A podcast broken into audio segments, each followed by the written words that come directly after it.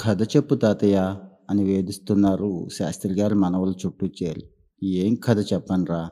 అని ఆలోచిస్తున్నట్టు బోసినోరు విప్పి పైకి చూశాడు ఎనభై ఏళ్ళ పైబడుతున్న శాస్త్రి గారు.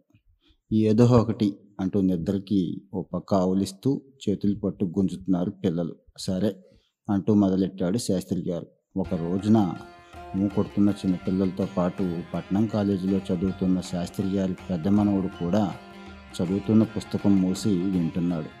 చాలా సంవత్సరాల క్రితం నాకు పెళ్ళైన కొత్తల్లో అంటే నేను పుట్టిన తర్వాతనే అన్నాడు ఆఖరి మనవుడు.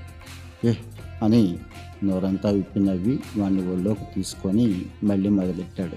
పెద్దింటమ్మ గుడి దగ్గర చేనుకెళ్ళి వస్తున్నాను. అటు ఇటు పొలాలు. కనుచూపు మేర భూమంతా పచ్చటి కంబళి పరిచినట్టుంది. నేల తల్లి చిలకాకు పచ్చ చీర ఒళ్ళంతా చుట్టుకున్న పొలాలు. పొలం చుట్టూ తిరిగి గట్ల పక్కన కొంటల్లో కాసిన నీళ్ళు తాగి అట్లా డొంకల్లోకి వచ్చాను. మావిళ్ళ చేను దాటానో లేదో చిటపట చినుకులు ప్రారంభమైనాయి. తలపెత్తి పైకి చూస్తే సూర్యుడెక్కడో పారిపోయాడు. నల్ల మేఘాలు గుంపులు గుంపులుగా పరిగెడుతున్నాయి. ఆకాశమంతా నల్ల మేఘాలే. నల్ల చీర కట్టుకున్న ఆడదాని మల్లో బాకులాగా ఆ నల్ల మేఘాల మధ్య ఒక మెరుపు తూర్పు వైకుంఠపురం కొండ మీద గర్జించి వాన పెద్దదైంది. వలవల కురుస్తోంది వాన. జల జల కురుస్తోంది వాన. నేను గొడుగు తెచ్చుకోకపోతేని పూర్తిగా తడిసిపోయాను. అయినా గొడుగులు గోనిగుడ్డలు ఏమిటి? అల్లంతా ఆకాశగంగా పనిగట్టుకొచ్చి ఈ నేల తల్లిని చల్లగా కౌగులించుకుంటుంటే ఈ మనిషి అన్నవాడెవడు? గొడుగడ్డం పెట్టుకోవడానికి? ఉన్నట్టుండి మబ్బులు పెద్ద పెట్టున ఉరిమాయి. వర్షరాణి తీవ్ర వేగంతో రథం నడిపిస్తుంటే రయ్యన పరిగెత్తి రథచక్రాల ధ్వనిలా ఉంది ఆ ఉరుము. ఆ ఉరుము అలా దూరం అవుతుంటే అదిలించినప్పుడు ఆ రథానికి పూంచిన గుర్రం సకిలింపులా ఉంది. అల్లంతలో మబ్బుల్లో గొప్ప మెరుపు. అది వర్షరాణి కిరీటంలా ఉంది. కిరీటమే కళ్ళు మిరుమిట్లు గలిపితే ఆ రాణి ఎలా ఉంటుందో అలంకారాలు చూడడానికే ఈ కళ్ళు మూసుకుపోతుంటే ఇంకా ఆకారాలా ఎలా కనిపిస్తాయి. డొంకలో బురద బురదైపోయి కాలు సాగటం లేదు. చెప్పులు విడిచి చేత పట్టాను. వరే వరే అప్పుడు అనిపించింది కదరా. గంగమ్మ ఈ భూమిని అంతటిని చల్లబరుస్తుంటే నేను చల్లబడక ఈ పాత చెప్పులు అడ్డం పెట్టుకున్నానా అని. ఇప్పుడు వర్షం నా మీద కురుస్తోంది. నాలో నుంచి కురుస్తోంది. జల్లు జల్లుగా కురుస్తోంది. బళ్ళు భళ్ళున కురుస్తోంది. వర్షపు చల్లదనం శిరస్సు నుండి పాదాల దాకా పాకి శరీరంలోని సర్వాణువుల్ని కడిగేస్తోంది.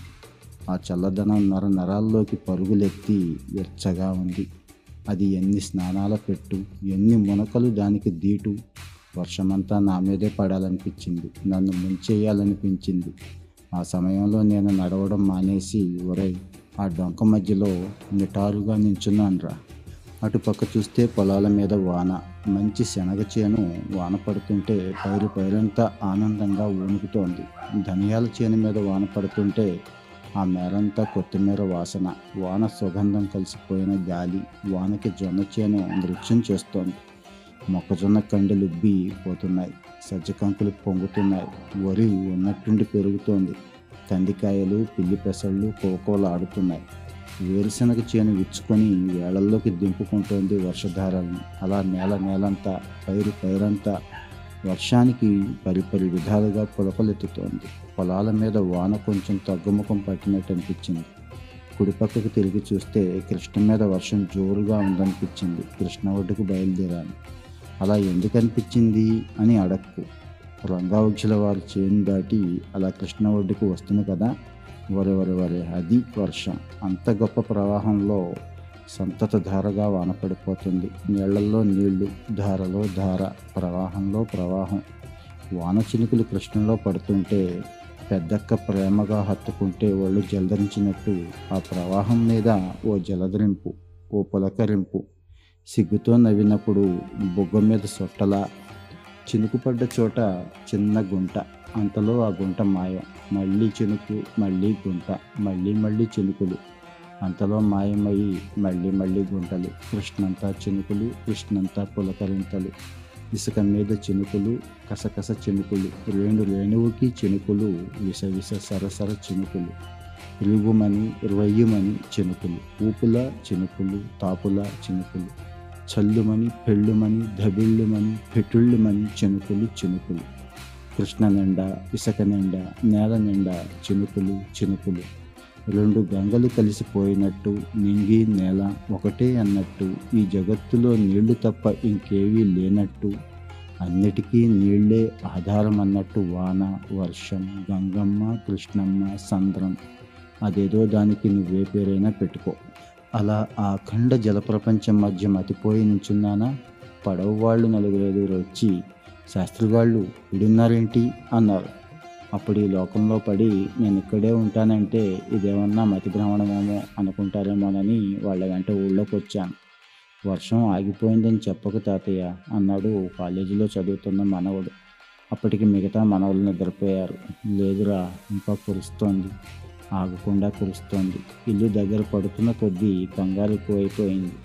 మీ నాయనమ్మ కొత్తగా కాపురానికి వచ్చిన చిన్నపిల్లయే అందులో పట్టణంలో కచ్చేరి గుమస్తా గారి కూతురేమో వర్షంలో తడిసి జలుబు చేసి ఎక్కడ ముక్కూడ కొట్టుకుంటుందో అని గబగబ నడిచాను.